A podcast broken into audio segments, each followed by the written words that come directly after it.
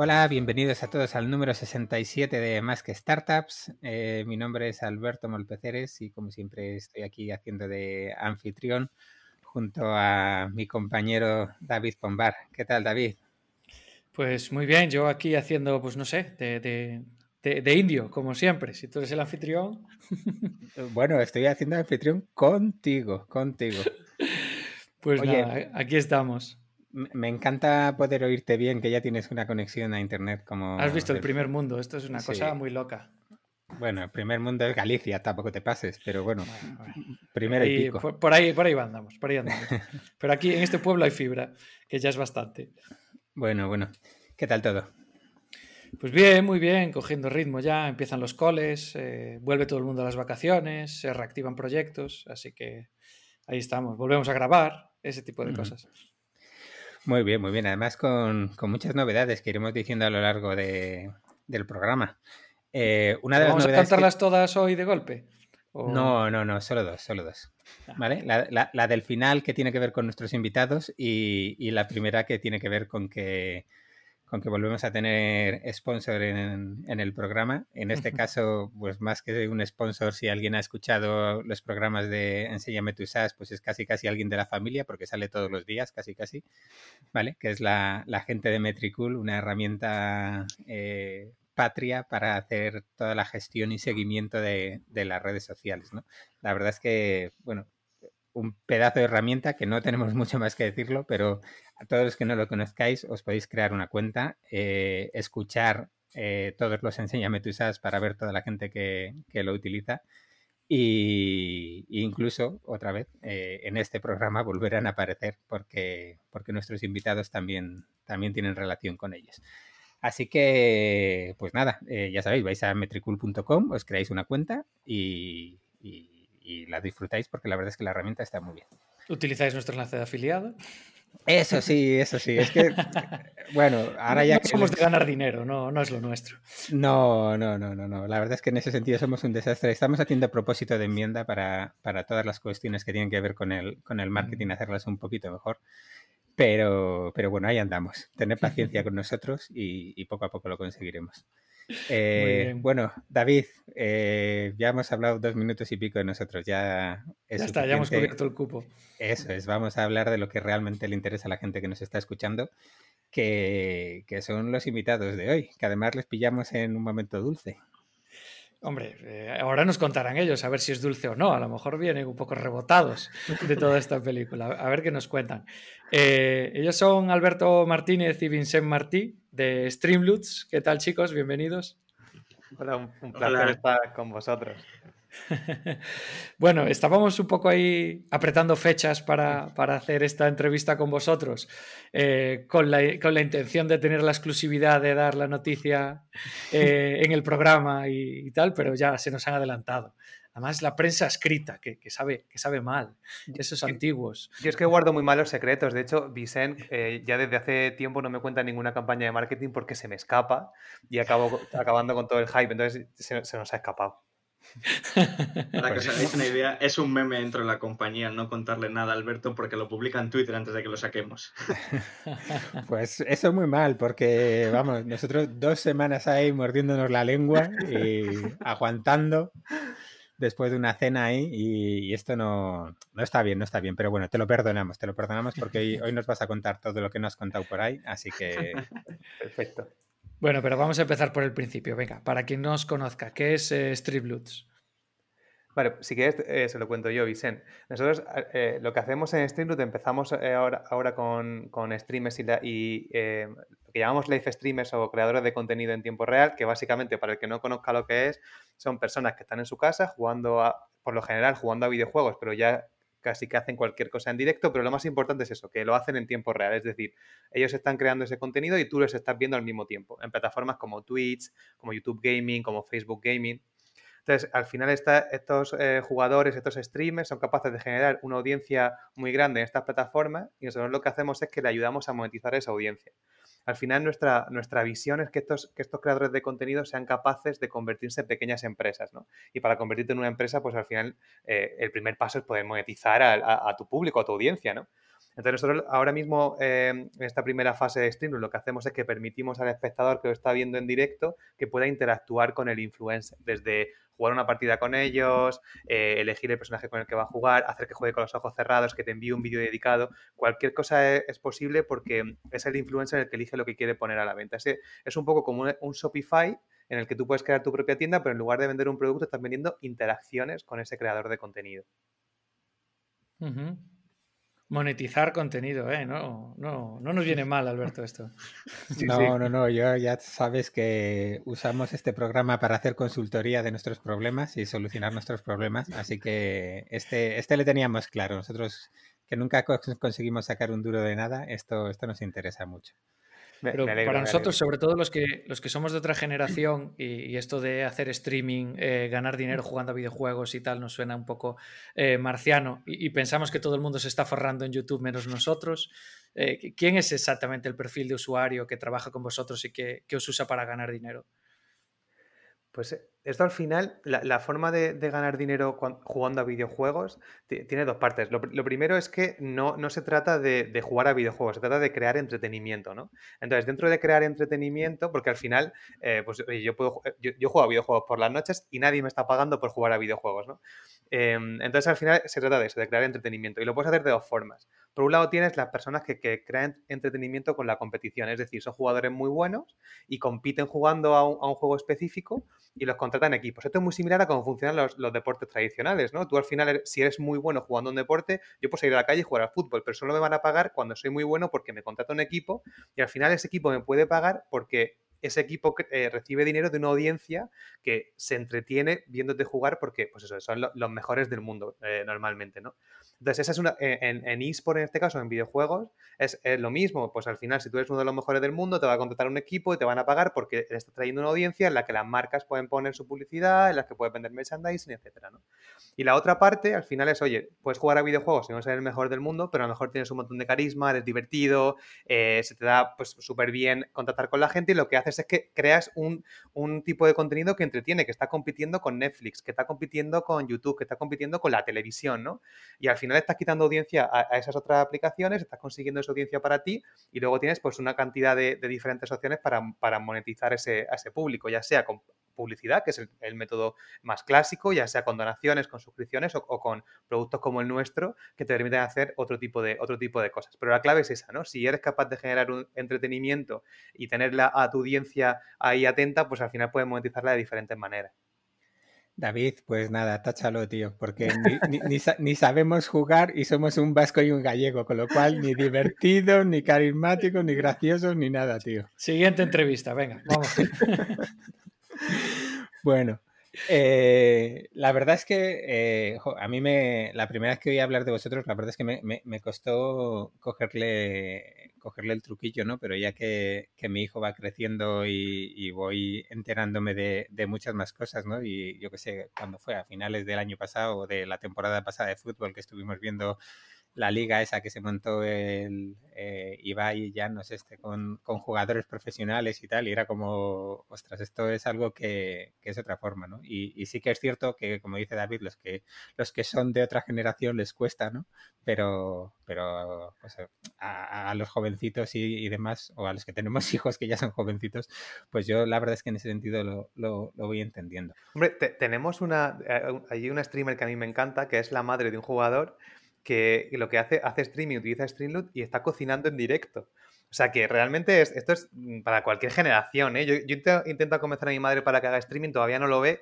Eh, ya da un paso haciendo hangouts con sus compañeros de trabajo, pero, pero esto es para al final hay gente que está programando en directo, gente que está pintando, que está programando videojuegos.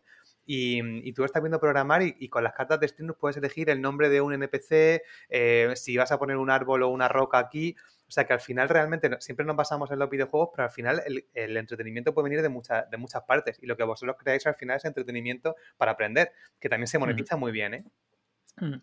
No, de hecho, vamos, en, esa cena que comentaba antes, no sé si puedo decir su nombre, pero vamos, eh, como es algo más o menos público, yo creo que, que, sí, pero nos contó Javi Santana que él había hecho un streaming de, de una entrevista de trabajo, de una oferta de trabajo para, para resolver dudas que le había funcionado muy bien y que luego le pasaba un poco una cosa muy curiosa porque Javi juega y juega muy bien a coches, o sea, a juegos de Fórmula 1, o sea, de Fórmula 1, de, carreras de coches, ¿no?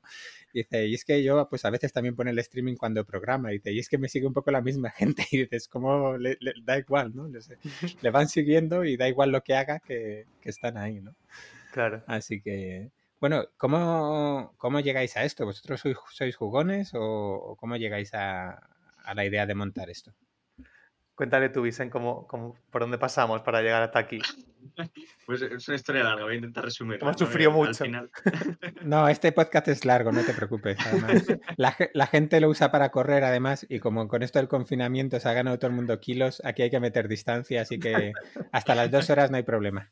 Vale, vale, entonces, entonces me extiendo. No, al final, eh, bueno, yo me junté con, con Alberto y, y, el, y José y Javier, los otros, los otros dos co-founders, eh, en una aceleradora en Valencia, en, en, en B-Booster, que ahora ya es, es, es, un fondo, ya deja el, el tema de, de, aceleración, que ahora se llama B-Draper One, si no, si no recuerdo mal, Alberto. Eh, y, y, bueno, allí ellos entraron, ellos, ellos tres sí que son mucho más gamers que yo al principio, ahora yo creo que soy el más gamer de todos porque sigo todas las competiciones profesionales más que ellos, o sea, a mí dame un poquito y luego ya yo ya me engancho, ¿no?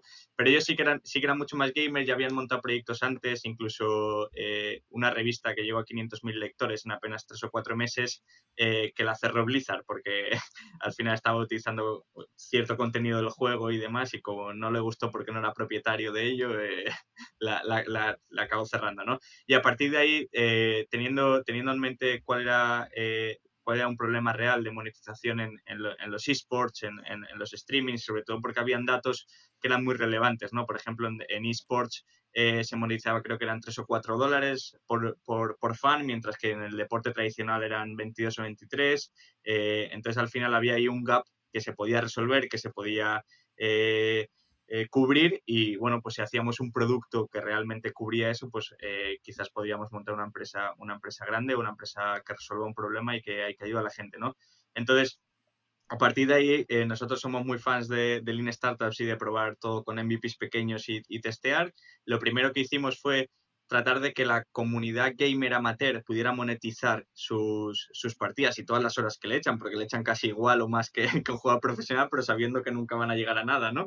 Eh, y entonces trata, tratamos de montar un, un, proyecto, un MVP, para poder apostar eh, en juegos competitivos contra, contra otro perfil amateur y que tú pudieses monetizar, eh, si eras un poco bueno o tal, uh -huh. pudieses monetizar. ¿Qué pasa? Que cuando fuimos a validarlo, hablamos con, con, nuestra abogada y demás que teníamos en ese momento, que sigue actualmente la compañía, nos dijo, oye, aquí hay una ley que se llama ley del juego, lo que estáis haciendo son apuestas, aunque sea entre particulares, y necesita regulación y demás. Entonces la descartamos, ¿no? Entonces, y, aunque hicimos una pequeña prueba en físico y demás, pero acabamos descartándola por, por la legalidad, ¿no?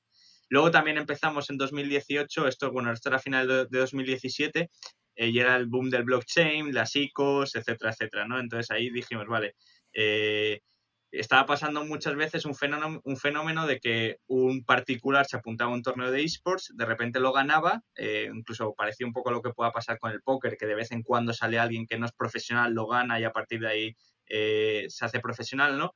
Y era como, oye, si esta persona está recibiendo donaciones, a lo mejor en un streaming, para poder apuntarse al torneo, luego lo gana, lo ficha a un equipo y además ya estaban habiendo traspasos millonarios entre, entre jugadores de, esports, oye, ¿qué pasa si eso lo hacemos con criptomonedas? en vez de donar, invertimos en, en ese tipo de, de fans de, de, esports, o sea, de jugadores de esports, de clubes de esports, y al final si van creciendo y se van haciendo grandes, que luego puedas tener una retribución en tema de, de, criptomonedas eh, y demás, eh, al final lo mismo, eh, ley de la CNMV, son inversiones, necesita estar regulado, etcétera, etcétera, y al final acabamos descartándolo, pero ahí ya habíamos tenido muchas conversaciones con streamers, con jugadores profesionales, y entonces lo que tratamos fue cambiar las acciones que eran eh, estas criptomonedas por cartas y, eh, en vez de eh, una donación que recibieras un producto a cambio, que es lo que ha comentado Alberto antes de llevarte una interacción, ¿no? Es decir, partimos de la base que en streaming o que en, en este tipo de, comunidades se estaba donando para que los creadores pudiesen seguir manteniendo el contenido o mejorándolo, ¿no? Entonces, al final lo que cambiamos fue, o lo que tratamos de cambiar son esas donaciones a que cambien a, a ser un producto y que te lleves algo a cambio, que al final es una interacción con tu ídolo que es un poco de, las cosas que, más te pueden gustar, ¿no? Siendo, eh, siendo fan. ¿Y eso cuando empezasteis con todo este proceso?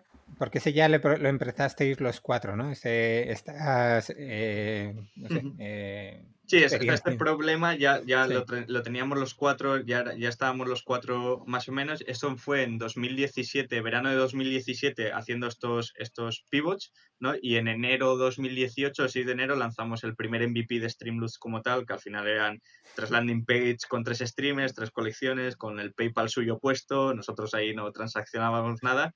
Eh, y desde el primer día fue muy bien porque el primer día eh, creo que vendimos unos 500 euros el primer día con, casi solo una de, los tres streamers, ¿no? Y entonces fue como, que quizás estamos haciendo algo que, tal, ¿no? Pero realmente, más allá del dinero, lo que pudimos facturar ese día, que además iba directamente al streamer, no cobramos nada y tal, es que habían streamers en el chat que enseguida dijeron, oye, ¿dónde has conseguido esto? Yo también me lo quiero poner. Y entonces eso fue un síntoma que dijimos, oye, a ver si a la tercera hemos dado con algo que realmente puede ser útil tanto para streamers como, como para viewers y ahí empezamos a, a, trabajar sobre, sobre ello. La pastilla, señor, la pastilla. Perdonad, son cosas de, otra generación, a vosotros no os pasa eso. No, me, estaban llamando por teléfono y al, y al, y al colgar, pues la, la, he liado y he puesto la llamada de emergencia. Eh, pero David, eh, deja de hacer bromas y escucha, tío. tres MVPs en seis meses. Sí, ese, ya, último, y bueno, para que os hagáis una idea, lo que decidió ya cambiar, eh, nosotros nos seleccionaron para la última entrevista de Way Combinator, nos fuimos para allá, para San Francisco, y allí nos dijeron básicamente la entrevista, tío, esto que estáis montando aquí no tiene ni pie ni cabeza, estáis montando para hacer una ICO, no habéis validado nada, no, no tenéis em, eh, usuarios y cuando, y cuando pivotamos, gracias un poco, y también eso fue un poco cuando tocamos fondo, ¿no? Y yo recuerdo esa, ese día que decía que facturamos esos 500 euros inicialmente, yo creo que ese fue el día más feliz de mi vida. O sea, yo decía a mi padre, cuando, cuando llegaron los primeros 10 euros, yo empecé a saltar por mi casa, era el día de Reyes, estaba en casa de mis padres. Y decía mi padre, ¿pero qué pasa? Y digo, que hemos facturado 10 euros. Y, mi padre me miraba como diciendo, pero este niño es tonto. Y yo, ya estaba visualizando el IPO, ¿sabes? Yo decía, yo, ya lo estoy viendo claro, ese siguiente unicornio, y parecía, pero este, ¿qué está haciendo este muchacho? ¿Por qué se ha dejado su trabajo para hacer esto? Y, de verdad fue un momento muy, muy bestia, porque eh, habíamos ido pivotando un montón y al final lo que siempre nos había faltado era realmente validar que había un, que había un problema, ¿no? Que la gente pagara por un problema. Y eso fue para, para mí fue un salto, un salto brutal de, en todos los, aspectos, ¿no? Te, da un subidón brutal. Vale. Eh, y entonces empezáis ahí al principio de 2018 con tres streamers. ¿Cuántos tenéis ahora? Pues ahora creo que tenemos más de 40.000 streamers en la plataforma. No está mal. Está, bien, está bien. Los queremos a todos. los conocéis a todos por nombre y apellido y todo. Los tenemos a todos en WhatsApp. No, pues, vives? Pues a muchos de los iniciales sí que yo, hablo con ellos por WhatsApp mm. todavía casi que el día a día. Hoy, por ejemplo, que hemos anunciado una cosa que luego la comentamos, pero eh, muchos de ellos me, saludaban y me fritaban por WhatsApp y seguía hablando con ellos y decía, joder, es que estabas el primer día con nosotros y me da un, gusto que me, que me escribas y que sigas en la plataforma que no lo puedo imaginar. Qué guay. Sí, señor. Eh, y bueno, hemos mezclado por ahí unas cuantas cosas, ¿no? Es decir, estáis empezando con el proyecto, los cuatro, eh, una aceleradora y tal. Eh, ¿En qué momento entráis a, esa aceleradora de, todo este proceso que hemos ido pasando con las ideas? ¿Ya cuando teníais la idea de lo que la idea de Streamloots? Sí, nosotros pasamos por dos. De hecho, mira, la, aceleradora un poco que fue la que la primera que nos invirtió dinero eh, fue, fue un, poco potra, pero nosotros fuimos en, noviembre a, San Francisco a la entrevista de Way Combinator y allí, pues al final no, entramos y nos colamos en un evento que había de blockchain. Yo no sé ni cómo aparecimos ahí. Alguien nos dijo que había un evento, descargamos unas entradas y entramos, ¿no? Y allí estaba Adam Draper, que es un inversor que está muy puesto dentro del mundo de blockchain. Y, mm, y pues nos acercamos en plan, hey, tío, somos de aquí, de España, probablemente no sepa dónde está, pero em, estamos haciendo esto con blockchain tal, y le gustó la idea, dijo, tío, tenéis que aplicar a, nuestra aceleradora, se llama BoostVC, eh, nosotros invertimos en blockchain, invertimos tal. Total, que aplicamos al día siguiente mm, y, desde que aplicamos hasta que hicimos la entrevista, eh, la primera entrevista, la entrevista por, como, eh, por Skype, y mm, pues habíamos cambiado totalmente de modelo. Habíamos pasado del, modelo anterior al modelo de Streamloot. Y dijimos, mira, hemos cambiado completamente, olvídate de todo lo que estamos haciendo en blockchain. Hemos lanzado Streamloot, hemos facturado 500 euros en un día y tenemos un montón de streamers. Y le, le gustó un montón que teníamos una atracción ya muy fuerte en los primeros 15 días.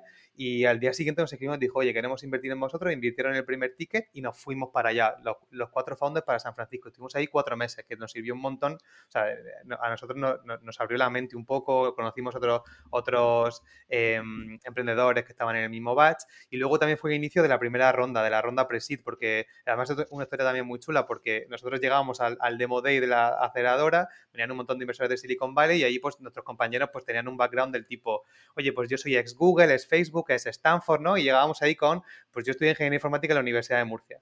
Era nuestro único background. Y nadie conocía que era eso. Entonces dijimos, tío, tenemos que hacer aquí algo que la, que la gente por lo menos se acuerde de nosotros. Y mm, como nuestro modelo también es un poco canalla, eh, al final tú estás jugando y, te están canjeando cartas, simulamos mientras yo hacía el pitch que nos canjeaban cartas en directo. Y una de las cartas era que me disfrazara de unicornio. Me puse un gorro de unicornio y, y seguía haciendo el pitch vestido de unicornio. Y hubo un inversor que tuiteó la imagen de un unicornio en el escenario, se hizo un poquillo viral el tweet y a raíz de ese tweet me escribieron inversores que nos, que nos, nos hicieron la ronda sí De hecho, recuerdo una llamada con una chica de Singapur que sigue siendo inversora nuestra que me llama y me dice, tío, me encanta lo que estáis haciendo, quiero invertir. Y yo dije, pues aquí está la cuenta del banco. y fue o sea, fue de verdad una, historia muy, muy guay y, así empezó todo, básicamente. Qué increíble, qué increíble. Lo que hace no tener vergüenza. Sí, sí. señor. Eh, vale, entonces ahí eh, pasáis cuatro meses en, en San Francisco Sí, ahí pasamos cuatro meses, nos volvimos, a ahí contratamos a la, primera, la primera persona, que es una chica que sigue con nosotros, que se llama Ana y eh, lleva la parte de contenido en Estados Unidos, y ya nos venimos para Valencia para montar el equipo, pues crecer, ¿no? Crecer sobre todo en producto, crecer en marketing y, demás. Eso fue pues en mayo, junio más o menos de, de 2018 y ahí pues eh, cerramos esa primera ronda con, los inversores locos que confiaron en nosotros porque vieron a un, loco en el escenario con el gorro de unicornio. Y luego, después de esa, de esa ronda que fue de, medio millón, eh, pues seguimos creciendo, seguimos consiguiendo tracción. Sobre todo empezamos con, aunque, aunque del principio teníamos streamers de Estados Unidos, ahí, conseguimos un poco de tracción en, en y creadores de contenido de España. Y ahí fue donde conocimos, eh, también un poco por casualidad, de hecho justo acabamos de cerrar esa ronda pre conocemos a Samaipata también fue como un flechazo porque ellos tenían una visión muy parecida de lo que nosotros, pues de, donde nosotros queríamos ir, tenían un conocimiento brutal de marketplaces y, y, dijeron, oye, es que queremos invertir. Y dije, tío, pero si es que acabamos de cerrar, a ver cómo explico yo a los inversores estos que justo un mes después cerramos y ya se van a diluir. Y al final, pues bueno, eh, creo que el valor que vimos que ellos aportaban era tan grande que decidimos, pues eso, que, que nos invirtieran y lideraron nuestra ronda, nuestra ronda SEED, que fue pues eh, como un poquito menos de un millón de, de euros.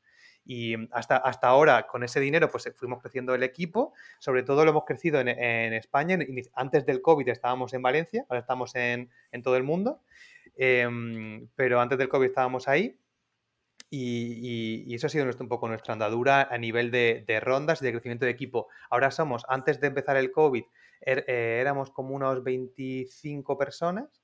Ahora ya somos cerca de 30 o 30 y estamos, pues eh, ahora estamos creciendo el equipo bastante, estamos eh, eh, de hecho buscando como seis o siete personas para los siguientes meses para incorporarse a, a Puedes decir los perfiles, así si alguien escucha, pues se puede. nos viene genial, nos viene genial, sí. Pues ahora mismo, mira, el perfil más clave que, estamos buscando, más urgente, por decirlo de alguna forma, es un tech lead, alguien que pueda, que, lidere el equipo de, ingeniería.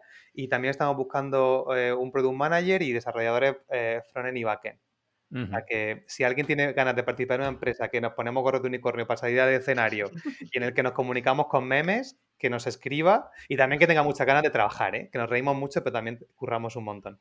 Que, se, que nos escriba, que seguro que, que, nos encantamos. Entre una cosa y otra, algo, algo habrá que currar, sí, señor. Sí, sí, sí.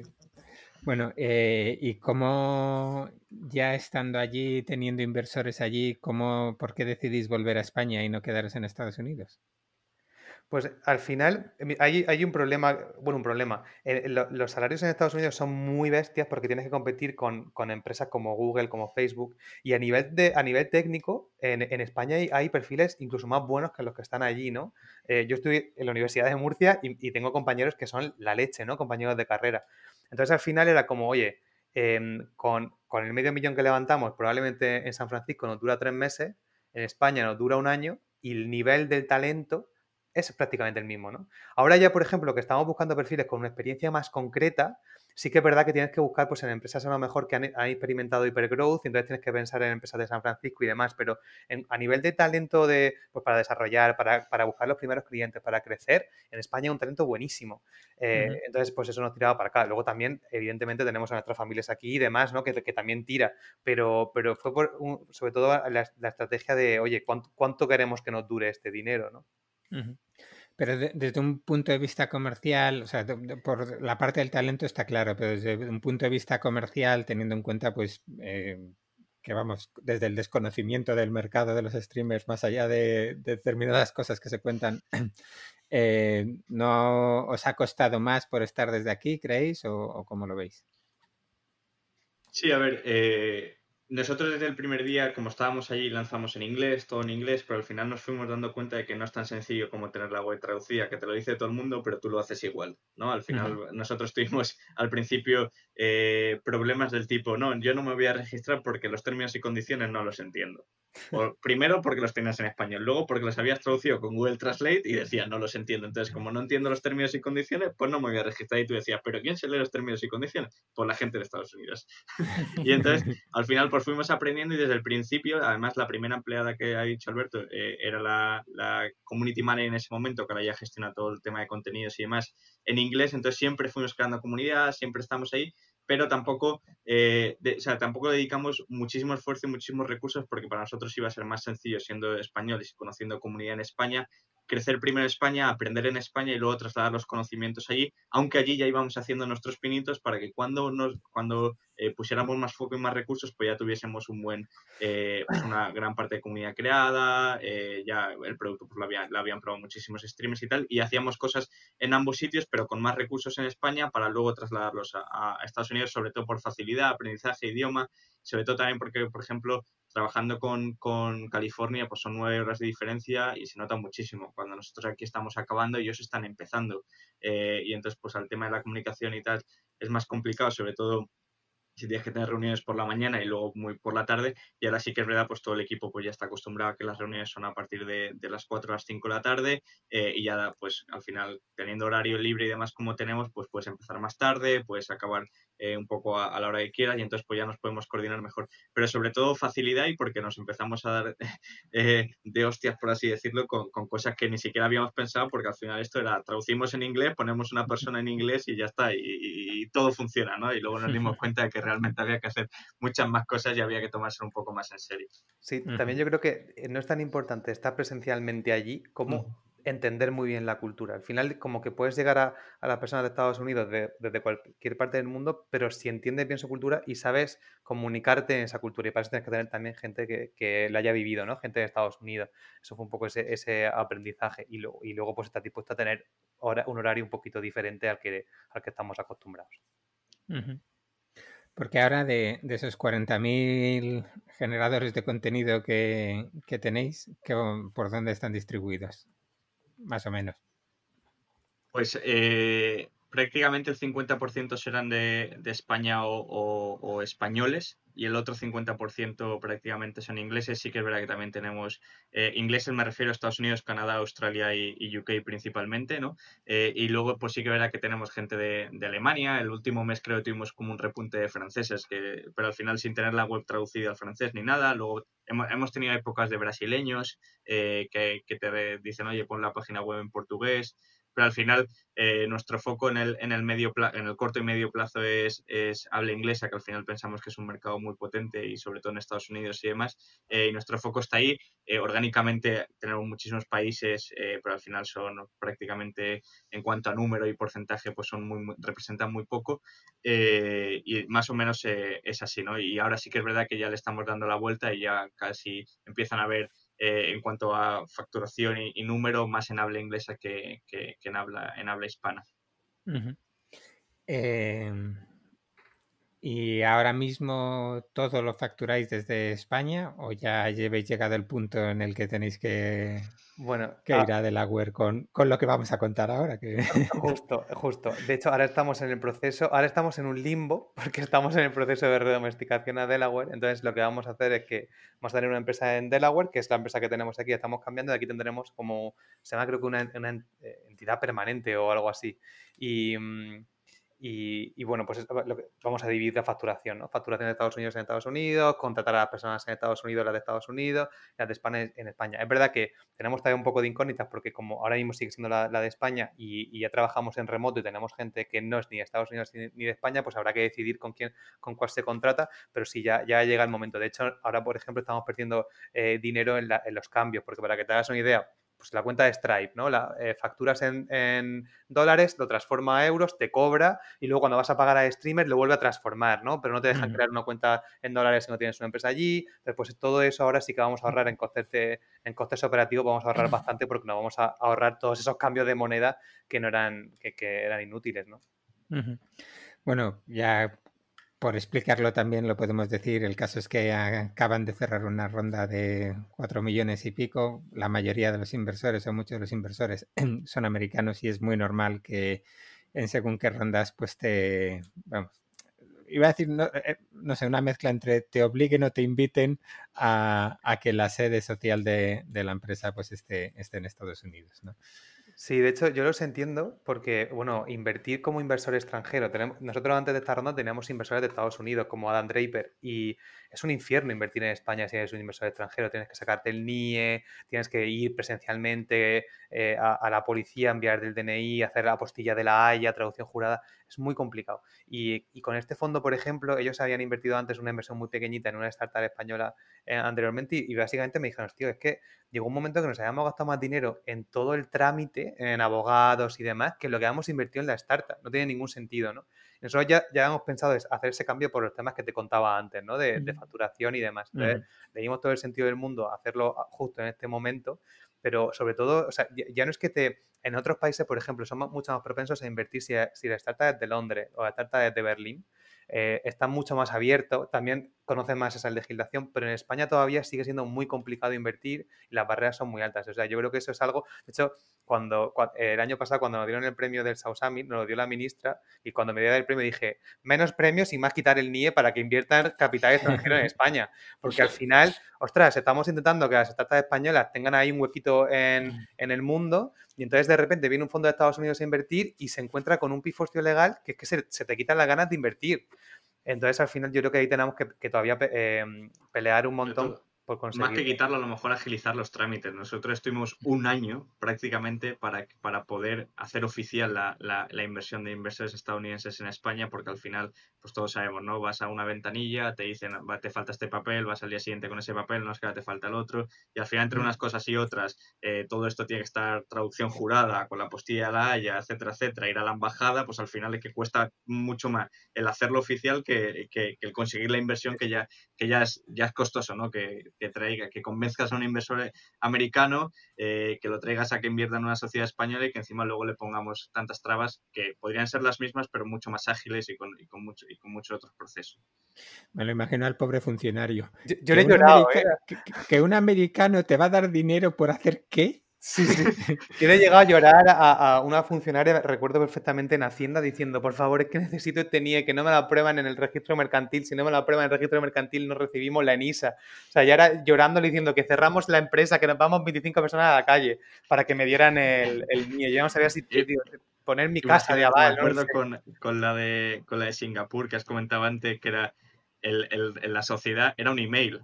O sea, no había, no había nada más allá que un email. Entonces tú le entregabas eso a, Hacienda o lo que sea y te decía, a ver, ¿cómo que esto es una sociedad? Si ¿Cómo que es la escritura? la escritura es así, que, ellos se registran en una página web, que esto no es como en España, que no hay, que, no hay un notario que te la valida. En fin, es, un, es, un, es, una aventura interesante. Si hay algún emprendedor que nos oye y pasa por ahí, eh, que, que, me escriba porque me sé todos los trucos. Que te puedo decir hasta los funcionarios que ya saben la historia para que vaya directamente a ellos. O sea que... qué bueno, qué bueno.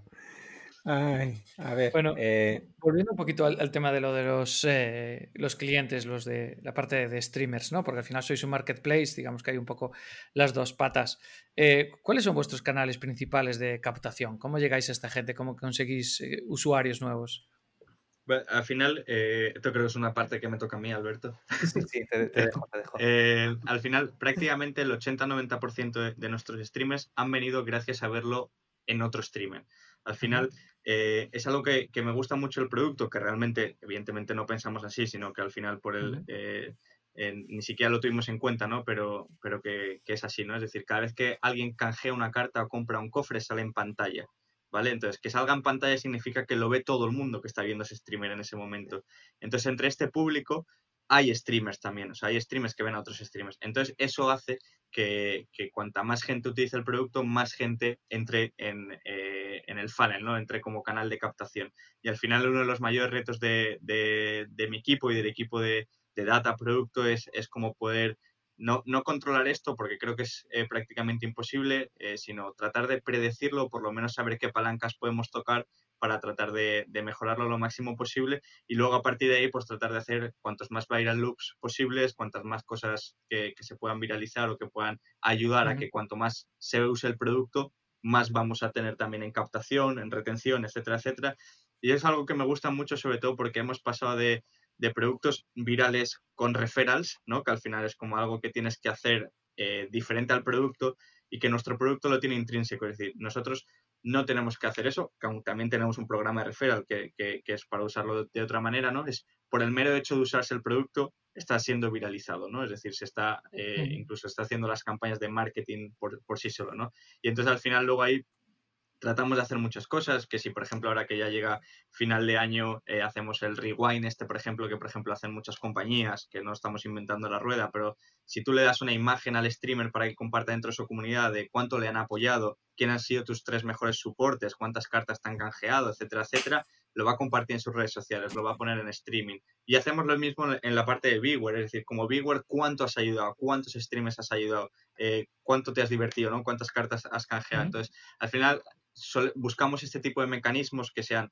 compartir cosas o usar el producto más con, ciertas excusas o cuando hacemos campañas no se trata de hacer solo una campaña de te doy un código de descuento, ¿no? Es como te doy un banner para que lo pongas en tu streaming para promocionar el código de descuento y por lo tanto al final ahí no solo estamos dando el código de descuento sino que estamos buscando que la gente se vea el producto, ¿no? Y, eh, luego ahí también hacemos mucho de, enseñarles a, oye, pues eh, pones un panel, pones el enlace, eh, al final ahí, por ejemplo, también nos ayuda mucho al tema de enlaces entrantes y SEO, que también nos ayuda también en ese sentido. Oye, pues cuantas más formas de promoción haga el streamer, cuanto más use el producto, más vamos a tener en, captación, ¿no? Luego es verdad que utilizamos otros canales que son mucho más manuales porque queremos ir a streamers concretos, porque quiero tener a este, porque sabemos calcular o estamos calculando también cuánto retorno nos va a traer en word of mouth o en viralidad. Entonces ahí tenemos un equipo que va directamente a ese tipo de perfiles, que genera eventos alrededor de ese tipo de perfiles con Streamlabs en medio para eh, que el resto de gente lo vea, ¿no? Y entonces al final ahí también tenemos eh, algunas cosas. Y luego, evidentemente, seguimos haciendo lo típico, Google Ads, Facebook Ads y tal, pero representan muy, muy poquito y lo hacemos mucho más a, por tener pequeñas pruebas, por tener también algunas palancas que tocar de, vez en cuando, eh, pero vamos, el 90% es, eh, es viralidad, por llamarlo de alguna manera, o es word of mouth, y lo que tratamos y, nuestro, de, nuestros mayores retos es cómo potenciar esto, cómo, qué palancas tocar y qué cosas hacer para, para que esto incremente en el tiempo.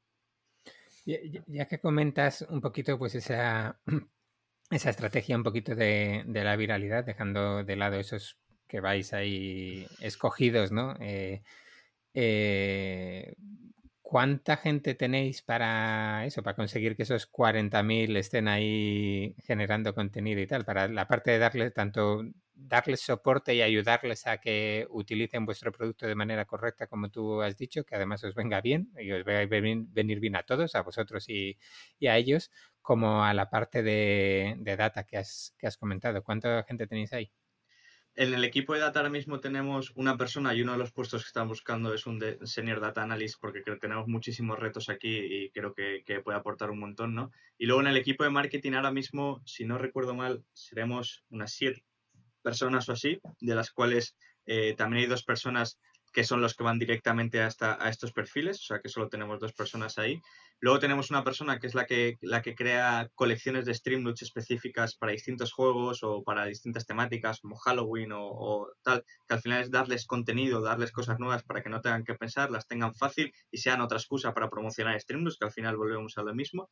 Y luego en el equipo de marketing realmente tenemos cuatro personas, eh, conmigo, conmigo cinco. Eh, haciendo todo este tipo de campañas, haciendo todo este tipo de, contenido, ¿no? Y al final tratamos de, automatizarlo lo, máximo posible, ¿no? Aquí no se trata de, cuántas más personas mejor, sino, oye, qué, cosas podemos automatizar. Eh, por ejemplo, el hecho de recomendarte cartas cada X tiempo, pues ya estamos, ya estamos eh, eh, haciéndolo con una herramienta. Al final se pueden hacer un montón de cosas en el que solo lo creas una vez y sirve para, para todos igual, ¿no? Eh, sí que es verdad que vamos a crecer el equipo, tampoco va a ser un crecimiento loco en, cuanto a equipo de, marketing y, data, pero sí que es verdad que, tenemos muchos retos. Y por ejemplo, soporte hasta bien poco, hace a lo mejor seis meses o así, lo hacía yo mismo. Eh, sigo aún recibiendo correos y respondiendo correos, pero ahora sí que ya tenemos un, technical support eh, porque ya se me iba de las manos a mí. Vale, aprovecho para meter la cuña. Hace poco publicamos un Enséñame tu SaaS con, con Vicente en el que nos contó todas las herramientas, así que también ahí podéis, podéis saber un poquito más sobre, sobre ello. Golpe, ahora que eres youtuber tienes que decir link aquí abajo, link aquí abajo. que no tienes ni idea, tío. Te lo tengo que enseñar todo. ¿Yo, ¿Yo, soy youtuber? Ahora, ahora, ahora vamos a ser youtubers. Ah, tío, hemos dicho que no íbamos a contar todo. bueno, a ver, eh, seguimos, que, David me, siempre me, saca de, me saca del sitio. Em, eh, hemos dicho ya, pues, eh, esa ronda que, acabéis de cerrar, ¿a qué la vais a dedicar? Sobre todo, habéis dicho unas cuantas personas, pero y habéis dicho un poco ese, ese foco en Estados Unidos. ¿Va por ahí todo el, el esfuerzo de la ronda? O... Sí, de hecho, eh, al final nosotros, bueno, ahora ya no tenemos casi gasto de oficina tampoco, porque estamos todos trabajando en remoto em, y, no tenemos como decía Vise, no tenemos grandes cantidades de, dinero que vayan, por ejemplo, a marketing de pago ni nada. O sea, al final el propio equipo es el que crea, el que crea eso. Entonces, una de las partes en, lo que vamos, vamos, a invertir dinero sobre todo es en equipo de producto. Eh, ahora mismo tenemos un equipo de producto bastante pequeñito y, tenemos mucha funcionalidad. Para que te hagas una idea, nuestra visión, como decía antes, es que, que, estos creadores puedan convertirse en pequeñas empresas. ¿no? Entonces, hemos empezado ayudando, ayudándoles a monetizar, pero hay muchos retos que queremos abordar. Por ejemplo, un, un reto muy grande que estamos empezando a abordar es el, ownership de su audiencia. Es decir, oye, tú construyes una audiencia en YouTube, una audiencia en Twitch o en Twitter, pero es que no es tuya, estás alquilando, ¿no? Entonces hay que, hay que desarrollar funcionalidad para que ellos puedan tener acceso a, eso, a esos fans de forma directa y cuando quieran, ¿no? Eh, y luego también, para que te puedas convertir en una empresa, hay un montón de, beneficios, sobre todo en Estados Unidos, que están em, que, vienen con el empleador. Por, por ejemplo, seguro médico, eh, eh, vacaciones pagadas, acceso a, tipo, por ejemplo, si tú vas a pedir un préstamo y eres un streamer, ah, puedes estar ganando 100.000 euros al mes, que vas al banco y te dice, vale, pero, pero un contrato de laboral para que te dé el préstamo y no te lo dan, ¿no? Entonces, al final, hay, como un montón de, problemas para que estos streamers y creadores puedan convertirse en empresas que queremos abordar. Y para eso necesitamos, hay mucha funcionalidad que crear. Entonces, gran parte va, a producto. Y como producto en sí mismo, ya sé que genera nuevos streamers, pues también va para esa adquisición al final, porque cuanto más streamers lo usan y, más funcionalidad como la que decía Vicent, que hace que este no aparezca en todas partes, pues más, adquisición. Entonces, va principalmente hacia, hacia la contratación de, esos perfiles. Os voy a hacer una pregunta que no tiene nada que ver, pero ya que has dicho todo eso, pues yo voy, voy enlazando cosas y, veo, como he dicho, esto solo va de que yo aprenda cosas y, vea cómo las aplico. Eh, ahora mismo, cuando un, pues yo que sé, un streamer o un youtuber eh, en España, por ejemplo, pues os usa y pone sus cartas, ¿cuánto tiempo tardáis desde que alguien compra hasta que le transferís el dinero? Ahora mismo el dinero lo transferimos siempre el 15 de cada mes y transferimos el del mes anterior, porque por, ley eh, hay que dejar, eh, en España hay que dejar 15 días de devolución. Eh, si tú compras el día 30, hasta el día 15 del mes siguiente puedes darle a devolver el, producto si no lo has usado. Entonces, em, si tú al final, en cuanto acaba el mes, 15 días después de que acabe el mes, recibes, recibes todo tu dinero. Vale, vale, no, estaba pensando si les podría interesar a los streamers un servicio que les adelantase las ganancias. no lo veía venir, ¿eh, Alberto. No lo veía Oye, bueno, a ver, no, o sea, nosotros tenemos, tenemos clientes en, en Devengo que, que, bueno, pues dentro del mundo de delivery y demás, pues que al final eh, pues pagan también a mes vencido, tal. Entonces, bueno, eh, con nosotros tienen acceso a las ganancias, por decirlo de alguna forma, en tiempo real, ¿no? Pues esto, si se lo preguntas a nuestro compañero de soporte PPMA, te, bueno, va y te abraza, porque creo que lo que más resuelve es, ¿cuándo está, dónde está mi dinero, no? Y es como que llega el día 15, eh, hecho, ahora ya lo hacemos con Hyperwallet, que es una plataforma de, PayPal para enviarlo, antes lo hacíamos manualmente. Y claro, eh, ya las últimas veces teníamos tantos streamers que había una persona que se quedaba todo el día enviando dinero y llegaba hasta por la noche, ¿no? Bueno, pues ese día había una persona enviando y otra persona respondiendo en Twitter que llega, que, está, que te va a llegar hoy el dinero. O sea que probablemente lo puedan usar. Cuando, cuando acabemos el podcast no, nos mandas la, la info porque puede ser interesante, sí. Bueno, pues nada, una, pequeña integración y ya verás qué, fácil. bueno, eh, bueno ya, que estamos hablando con eso, eh, ¿algún cotilleo así? ¿Quiénes son peores, los streamers o los youtubers? ¿eh? con, cariño, que hemos dicho que aquí no vamos a decir nada que, que tal. Cada uno, yo les tenemos mucho cariño a todos. Yo incluso hasta cuando me dejan tirado porque no se han despertado, yo ya les sigo teniendo cariño. Ya les escribo y digo, bueno, cuando te despiertes, escríbeme, por favor. Pero mm, no, hay, hay público muy diferente, pero sí que es verdad que los youtubers em, vemos que son, también son ellos más jóvenes y tienen un público más joven. Y, de hecho el valor que buscan en las interacciones, mucha, en la gran mayoría de veces es como llamar la atención del streamer, ¿no? De mándame un saludo, mándame una camiseta dedicada, mándame eh, lo que sea, ¿no? Mm, y, luego los streamers, sobre todo en la parte de Twitch, suelen ser más mayores en edad y también su público suele ser más adulto y, tiene y ellos buscan más, sí que también es interactuar con el streamer, pero también buscan apoyar al streamer económicamente, en el sentido de, yo entiendo que estoy disfrutando tu contenido, que disfruto gratis porque no tengo que pagar con ello, pero yo entiendo que si no, te, que si no consigues una monetización de este contenido, al final es muy complicado que tú puedas seguir eh, produciéndolo. Entonces tenemos como, al final hay que adaptamos el mensaje en función del público, pero así muy salvando probablemente si esto lo, escucha mi compañera de data dirá, ala, ya toda la segmentación que llevo haciendo aquí un año, la mierda, ¿no? Pero, pero si, tuviéramos que segmentar muy grosso modo, yo creo que esa sería una buena segmentación. No sé si Vicente coincide conmigo.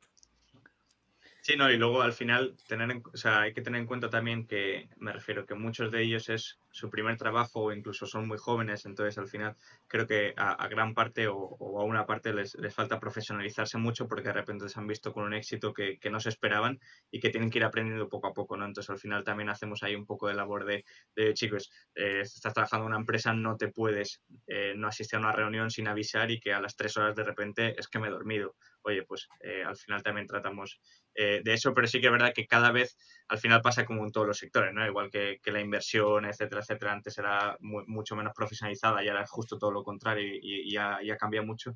Pues en esto también vemos cambios y, eh, y, pero vamos, aún hay gran parte se tiene que profesionalizar, no solo en, en, horario o en, reuniones o lo que sea, sino en, muchas otras cosas. Ahora me habéis fastidiado, ¿eh? porque hay una cosa que quería dejar para el final, pero es que me la ha dejado Alberto tan a huevo de comentar que es como... pero lánzalo, no, lánzalo. No, no, luego vuelvo. Quiero terminar con el tema de, eh, de las audiencias que habéis comentado, ¿no? Eh, el hecho de, bueno, pues, el control sobre la audiencia que puede tener ese, ese generador de contenidos.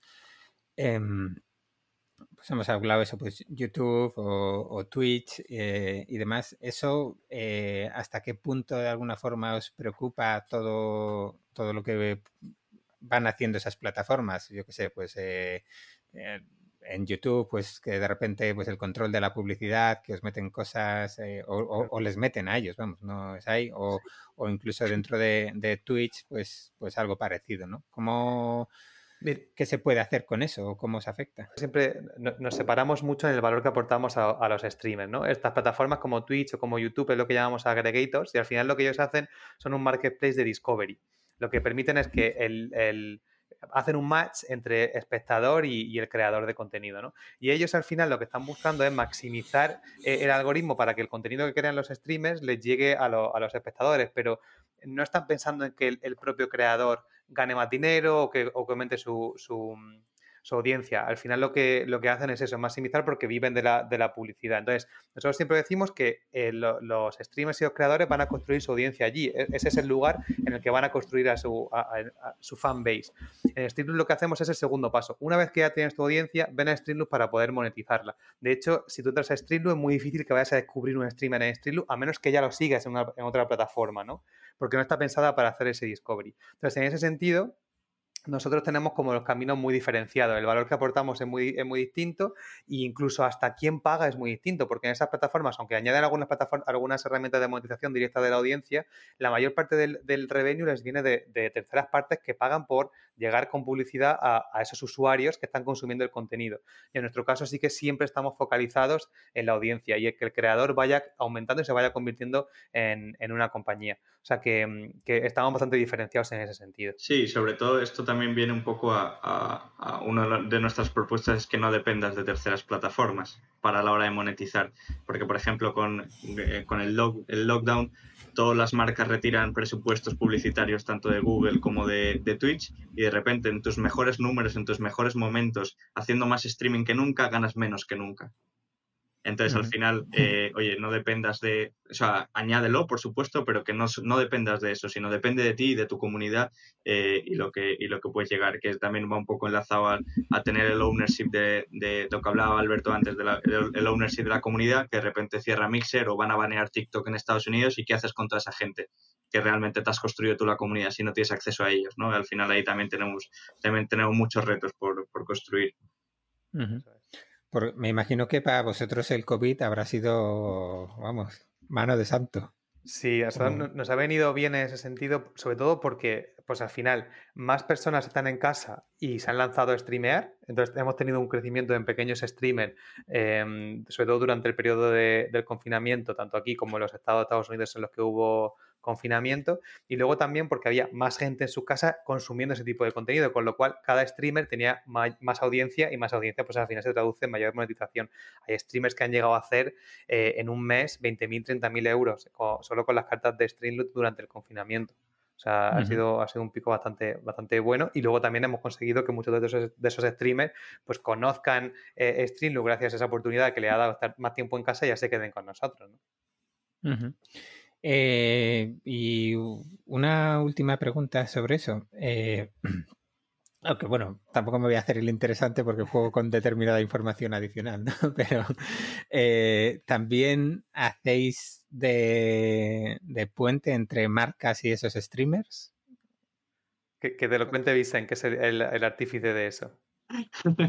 Bueno, es, algo, es algo que, que, estamos probando con el, con, el, con el objetivo de seguir dándole eh, valor y dinero a los streamers y que puedan seguir monetizando la, comunidad que tienen y, el alcance que tienen, que muchas veces es en algunos casos puntuales, sí, eh, más grande que la tele o lo que sea, ¿no? Y a las marcas la posibilidad de poder invertir en más de un influencer a la vez o, en comunidades más pequeñas quizás con más engagement o con más poder de influencia, eh, nunca mejor dicho, ¿no? ahora mismo estamos haciendo MVP simplemente para ver cuál es el retorno de las marcas, si realmente para ellos tiene sentido o si no, y, y un poco todos los datos que podemos ofrecerle y todo eh, un poco el, retorno que podemos darle y a partir de ahí veremos si tiene sentido escalarlo, escalarlo o no, pero al final siempre con el, mismo propósito. Y sí que es verdad que, sobre el papel tiene muy buena pinta porque al final que puedas patrocinar una carta, que puedas patrocinar si completas una colección, etcétera, etcétera, cambia totalmente el paradigma porque al final se convierte en publicidad, entre comillas, que la gente quiere consumir porque al final no va a querer, no va a dejar de querer comprar cartas o interaccionar con su interactuar con su, con su streamer favorito, ¿no? Eh, entonces al final es un poco diferente, va por debajo del vídeo eh, lo que es la publicidad o, el canjeo de cartas y por lo tanto no se puede parar con, con adblocks eh, o, al menos de momento. Entonces al final cambia un poco lo que es el paradigma, que, también es un poco el, el, paradigma de Twitch y del streaming que cambia completamente con otras plataformas, ¿no? Que no pagas primero y luego ves el contenido y si no te gusta, pues te fastidias. En este caso tú ves el contenido y si quieres apoyarlo, lo apoyas económicamente y si no, puedes seguir consumiéndolo de, forma gratuita. ¿Y, cómo son en ese sentido, aunque sí todavía probando, cómo son esos streamers, esos generadores de contenido respecto a, las marcas? ¿Me da igual, les da igual todo y es una cuestión de busco el dinero o no quiero pervertir y pushear nada a mi comunidad más que lo que realmente. Ten en cuenta que para ellos lo más valioso es, eh, es un poco primero, por supuesto, la comunidad que tienen y segundo, un poco la, confianza y la credibilidad que tienen con su comunidad. ¿no? Es decir, si ellos recomiendan algo malo, les va a afectar muy, muy, muy negativamente. Si recomiendan algo que no han probado y luego por lo que sea sale rana, les va a afectar muy Vale, vamos a ir cerrando. Como he dicho antes, eh, todo lo que ha dicho Alberto, eh, tanto de la audiencia como lo de apoyar los contenidos, y estamos hablando todo el rato de, generadores de contenidos, pues ya lo hemos dejado caer, pero David y yo somos generadores de contenidos. Eh, curioseando hemos visto que cuando te creas una cuenta en Streamloots hay una opción que no me acuerdo cómo es, talk shows y podcast, así que nos hemos creado una cuenta, ¿vale? Y nos podéis visitar todos en, en streamloots.com barra más que startups. Eh, ahora mismo tenemos unas pequeñas cartitas ahí para que vayáis escogiendo y hacerlo con el afán básicamente de, apoyarnos, ¿vale? En este sentido, vamos, David está en el imperio de las camisas y tiene el dinero por castigo, así que en este no, no nos hace falta ahí nada de eso, pero bueno, si nos queréis apoyar a, lo que estamos haciendo y divertiros un poquito con nosotros, pues lo vamos a hacer. Hemos creado unas cuantas... Eh, unas cuantas cartas pues que tienen que ver con participaciones en el programa y iremos añadiendo cartas de, bueno, pues con distintos amigos, tanto plataformas SaaS como, bueno, pues distintas personas que se ofrezcan a, dedicar su tiempo a, nuestros oyentes o a, o a dar, no sé, cuentas o cupones para, su, para sus plataformas. Y, bueno, pues vamos a hacer el experimento, a ver qué sale. Eh, darnos alguna recomendación para alguien como nosotros. Vamos además a probar una cosa distinta. Nosotros no somos streamers, de momento no lo hacemos en, directo, eh, así que de momento va a ser una cuestión más offline, pero que darnos alguna pista para que con esto podamos por lo menos pagar el hosting. Como no podía ser de otra manera y como apoyamos a los creadores, he hecho la primera compra, que lo sepáis. Bueno, muy bien, muy bien. ¿Y, qué, te ha salido? Como salga que no, hacemos una entrevista. No las he abierto todavía. He hecho a comprar. O sea, apoyado. Para que, para que veáis la, la sorpresa luego. Vale, vale. ahora, es cuando metemos cartas. Que he leído un par de posts por ahí, no, interno, no vuestros, sino posts de terceros, de cómo ganar dinero con Streamlabs, las mejores cartas más creativas. Y había algunas muy troll, ¿eh? como hacer que el streamer haga 10 flexiones en sana No sé qué. Yo, Alberto, un par de estas voy a crear, yo lo siento. Hay que seguir las tendencias. Estamos comprometidos con la vida, con la vida eh, healthy ¿no? y la vida sana. y, y bueno, hemos puesto a los streamers que han, han lucido unos tipitos este verano con las cartas que no te lo pueden ni imaginar imaginar. Pero sí, pero yo creo que al final lo que permite StreamLoop es que el espectador participe en el contenido que está creando, ¿no? Eh, cuando sea en streaming es en tiempo real, pero en vuestro caso, al final, yo creo que es una oportunidad buenísima para que eh, la gente que, os escucha pueda pues decir, oye, pues hago una pregunta para el siguiente podcast o incluso propongo temas para, el siguiente podcast, propongo eh, gente para invitarlo. Yo creo que es una oportunidad muy buena para que el público hable, ¿no? Y, darle voz al podcast. O sea que eh, está muy bueno. Todas, las interacciones que sean para, permitirles participar, seguro que son súper bien recibidas.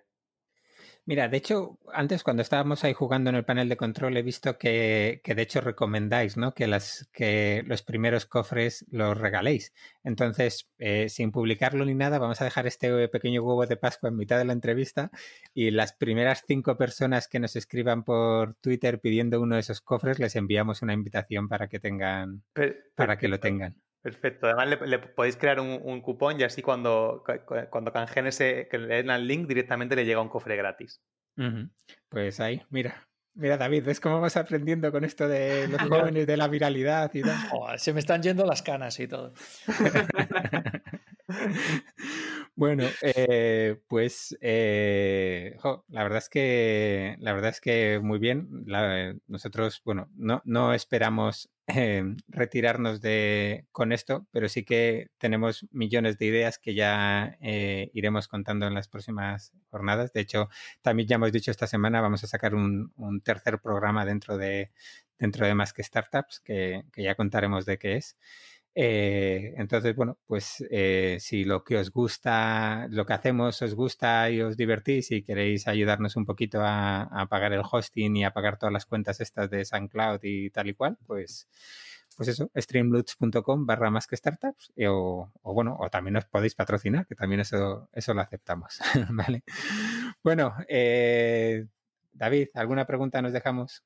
No, para cerrar nuestra sección siempre de cierre, Sabéis que, tenemos una pregunta encadenada que nos ha dejado eh, nuestra anterior invitada en este caso. La última persona que, estuvo con nosotros eh, fue Camila Pollensweig y ella nos dejó una pregunta que vais a tener que responder los dos individualmente, no vale la misma respuesta, no hagáis trampa. Y después estaría muy bien que, vosotros que nos dejarais pues cada uno una pregunta eh, para el siguiente invitado sin saber, sin saber quién es este invitado. Como se nota que este es, el, este es el momento en el que trabajas, ¿eh? que lo tienes ahí apuntado para decir que no se me olvide, que no se me olvide. A dos minutos que me dejas de gloria tengo que hacerlo bien. Estoy, nervioso. Venga, pues dale, venga. Os lanzo la pregunta. Eh, vuelve, a decir, el apellido de Camila, que es un, reto bonito. Eh, Camila Pollensweig. Me dijo el otro día que lo pronunciaba muy bien, ¿eh? no vaciles tanto. ya, después de los invitados que han pasado por el programa, ya tengo un acento polaco muy bien trabajado. Venga, dale. Venga, eh, ¿qué recomendaríais a alguien de 18 años que os hubiera gustado que os hubieran recomendado vosotros a esa misma edad? Pero esta pregunta no vale, tío, porque eso es hace un par de años. Sí, fue el año pasado. Pero que, se haga, youtuber. No, eh, ah, yo una cosa que, le recomendaría, es verdad, yo por ejemplo sí que fui a, la universidad, pero recomendaría si tuviera 18 años que se plantee si lo que está establecido como lo que todo el mundo espera de esa persona, eh, como que la sociedad establece una serie de cosas, ¿no? Instituto, luego la universidad, luego buscar un trabajo, que se replantee por qué eso está preestablecido, ¿no? Que mire las diferentes opciones, que que ni es una locura pensar en emprender un negocio sin ir a la universidad o, pensar que puedes adquirir conocimientos igual de válidos o incluso más buenos o más específicos para lo que quieres crear, eh, algo que distinto a, la, universidad. Yo diría que, oye, y si la universidad es lo que más le apetece, que vaya a la universidad, pero que si está decidiendo qué hacer con su vida, que al final que, se quite los prejuicios y lo que la sociedad ha establecido que tiene que hacer. A mí eso, darme cuenta de eso me ha ayudado a quitarme, a, enfrentarme a muchas barreras en mi vida. Mm. Hombre, al final siempre puedes acabar viviendo de subirte a un escenario y disfrazarte de unicornio, con lo cual. efectivamente, efectivamente. O sea que. muy bien. Vicente, te toca. Pues eh, en mi, en mi caso es muy parecido, no porque me lo haya copiado, sino porque realmente eh, una de las cosas que, que, vamos, que creo que es una, una, espinita clavada que tiene mi madre, pero que al final también eh, estoy donde estoy gracias a eso, es que ella me instó a hacer una carrera que yo no quería por, porque decía que tenía buenas notas y que no podía sí, quedarme... Oye, oye, oye, oye, tío, no puedes decir eso a tu madre en público. No, no, no, pero, pero sin, sin, eso yo no estaría hoy aquí, ¿no? Entonces es, es el, el, el, hecho, sobre todo, eh, de hacer lo que quieras, ¿no? Yo empecé ingeniería informática muy bien sin saber por qué eh, y, simple, y un poco apoyado por, por la familia y tal, estudio en ingeniería y demás. Eh, y, y, pasando a tercer año, ya llevaba un año hablándolo con mis padres y les dije, darme una, un año sabático, sabático de estudios, eh, que voy a intentar hacérmelo por mi cuenta. Voy a hacerme autónomo, calculé cuánto era ser autónomo durante, durante un año y prácticamente era una matrícula de universidad. Y entonces hice lo que quería. Hice, vamos, me di de hostias, eh, eh, me tomaron el pelo, vamos, pero aprendí lo que no está escrito. Y al, final haciendo proyectos, montando e-commerce, montando cosas y, aprendiendo un poco qué era lo que me gustaba, que en ese caso fue el marketing dentro de, de todo lo que empecé a montar, descubrí muy pronto y creo que es una de las cosas que, que, vamos, que mejor he tenido en mi vida, que es descubrir muy pronto de qué quiero trabajar y de qué es lo que más me gusta, eh, porque eso me ha permitido, pues eh, al final siendo joven, pues tratar, trabajar donde quiero, donde me gusta y si es encima algo que, que monto yo con, con, amigos y con gente que me llevo súper bien, pues mucho mejor. Entonces al final con 18 años haz lo que realmente te gusta. Pues poner un año a la universidad eh, no pasa nada. Y en mi caso, ese año sabático de, universidad que podía haberlo continuado el año siguiente si hubiese salido mal, no pasa absolutamente nada y en cambio ha abierto un camino en mi vida muy, muy diferente, ¿no? Y una pregunta, ¿volviste a la universidad? No, no, no, no. El primer año, el primer año, incluso cuando encontré trabajo y me contrataron, eh, mi madre me decía, oye, pero ¿y, si la haces a distancia? Oye, ¿y si la acabas? Es que tener un título nunca está de más. Al final acabé haciendo un máster privado, que tengo ahí el título solo porque, para que mi madre lo sepa. Sí que es verdad que ella ya ha cambiado mucho de opinión, se ha dado cuenta de muchas cosas y al final, incluso gente gente que me escribe, oye, es que me pasa esto, mis padres no aceptan, incluso mi madre me dice, oye, yo puedo hablar con los otros padres si hace falta, porque al final yo también lo entiendo y, es un paso muy, muy, muy complicado, ¿no? Que con, con 20 años tu hijo se quiera dejar la universidad sin saber para qué, eh, eh, pero yo sabía, por ejemplo, tenía muy claro que desde el primer día tenía que demostrarles que me, la había dejado para algo y iban a ver un trabajo, no iba a estar durmiendo en la cama, o sea, no, iba a estar, sino iba a estar haciendo cosas.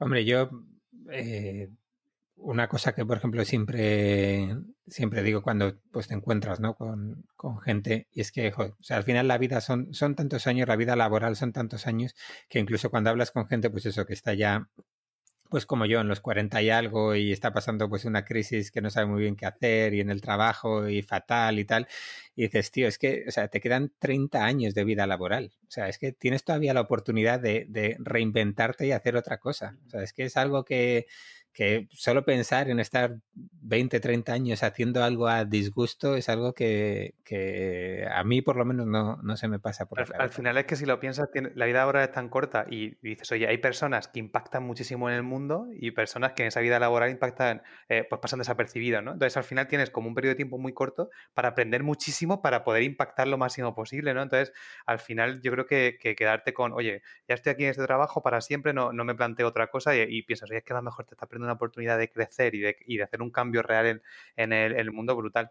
O sea que mm, sí, sí, que hay, que replanteárselo en, cualquier momento de la vida. ¿eh? Bueno, vuestro, vuestro turno. David, ¿qué hacemos? ¿Que hagan una cada uno o que consensúen un poquito? ¿O aquí dejamos.? Que la, haga Alberto, yo le dejo el testigo. Has dicho antes, como, oye, alguna cosa que, que, tengáis en mente que te dando muchas vueltas. Y yo tengo una cosa ahora que, que me, me, preocupa o es un, reto muy grande. Y, aquí si invitáis a más personas que están construyendo compañías, nosotros ahora tenemos un reto súper super chulo, pero también muy grande, que es traer a gente con mucha experiencia y que ha pasado por, por, por fases de pues, que ha vivido fases de crecimiento de compañías y que encajen muy bien con personas que tenemos eh, ya trabajando desde el principio con nosotros, que son un poco pues unos espartanos por Streamlabs de me lanzo ahí porque eh, siento los colores y la cultura.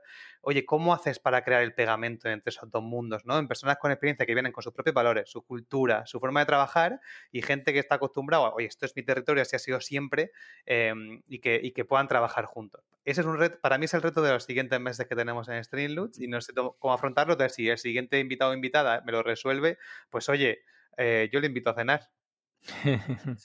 Eso, es algo que pasa mucho o que está pasando últimamente en muchas corporates, ¿no? que son empresas donde tradicionalmente la plantilla crecía muy, muy despacio y de repente con todo esto de la digitalización y tal empiezan a llegar perfiles eh, muy diferentes, con mentalidades muy distintas y de repente tienes gente que lleva 15 años, 20 años trabajando en un banco, en un retail, en un Natel, con un lo que sea, chocando con gente que acaba de entrar por la puerta, ¿no? con otra cultura totalmente distinta. Y yo alguna anécdota os podría contar de eso, pero, pero hoy es tarde ya. Hoy es tarde ya. Pues el siguiente día lo responde tú también. Sí. hay, hay, una pregunta, hay una carta en lo de Streamloots que es hazle a, David la pregunta que quieras. La puedo canjear en cualquier momento, si la tengo, que no lo sé. Que no lo sé. perfecto, perfecto. Bueno, eh, pues eh, yo creo que lo podemos dejar ya, ya ahora, que, que toca, ya, toca ya cenar. Yo tengo un hambre. Personas, responsables ya. Oye, pues un eh, placer que, que, nos hayáis invitado. Eh, sí. No, no, no, todo lo contrario. O sea, muchas gracias por el rato que nos habéis dedicado, por las risas que nos habéis echado, por la aportación que ha hecho Vicent a, a más que startups con el, con el cofre que ha comprado. Eh, y nada más. ¿Has comprado tres cofres? No, tú has hackeado el back office, tío. No, no, no, no, no, no, no, no, Bueno, Lo, pondré el extracto en Twitter si hace falta de mi banco. yo, voy a poner en el dashboard de ganancias, lo voy a poner. Vamos a seguir además una, una política de transparencia, lo vamos a publicar y, y demás. Entonces, bueno, eh, nada, pues muchas gracias a todos por habernos escuchado, eh, escuchado hoy. Eh, ya que no lo hacemos nunca, pero como tenemos que empezar a mejorar con esto del marketing, seguirnos en las redes sociales, estamos en, en Twitter, en LinkedIn, incluso en Facebook, ahí para los que ya tenéis una edad y, y, todavía estáis en esa, en esa red social. Eh, pero solo porque usamos Metriculo no hace falta entrar en Facebook para publicar. Si hubiera que entrar, pasaríamos olímpicamente. Sí, este, este pues bueno, es el, aviso otra vez de que el sponsor de este programa ha sido Metricool, está muy bien, ¿vale? Eh, que lo utilizamos pues para, para eso, ¿no? Publicar automáticamente en Facebook, en Twitter y en LinkedIn del tirón. Em, Y, nada, ¿no? Es aprovechar. Para más cosas, para más cosas. Qué mal lo vendes, Alberto. No, hombre, para eso también, pero hacer el seguimiento del blog, el seguimiento de la competencia que les tenemos ahí vigilados aquí a, los amigos de Digital, a Corti, le tenemos ahí vigilado en, corto para que no para que no nos pase. ¿no? Y, bueno, pues eh, poco más. Os podéis apuntar también a la newsletter, que es una de las cosas que van a traer novedades eh, dentro de poco, entre ello porque empezaremos a enviarla. Tenemos ahí a la gente esperando una newsletter que nunca sale, pero eh, hemos hecho propósito de enmienda y va a salir. Y, no me enrollo más, que, todos tenemos hambre, ya es tarde. Eh, de nuevo, muchas gracias Alberto, muchas gracias Vincent. Eh, y gracias a ti también, David. Muchas gracias a todos. Gracias, chicos. Adiós. Hasta luego.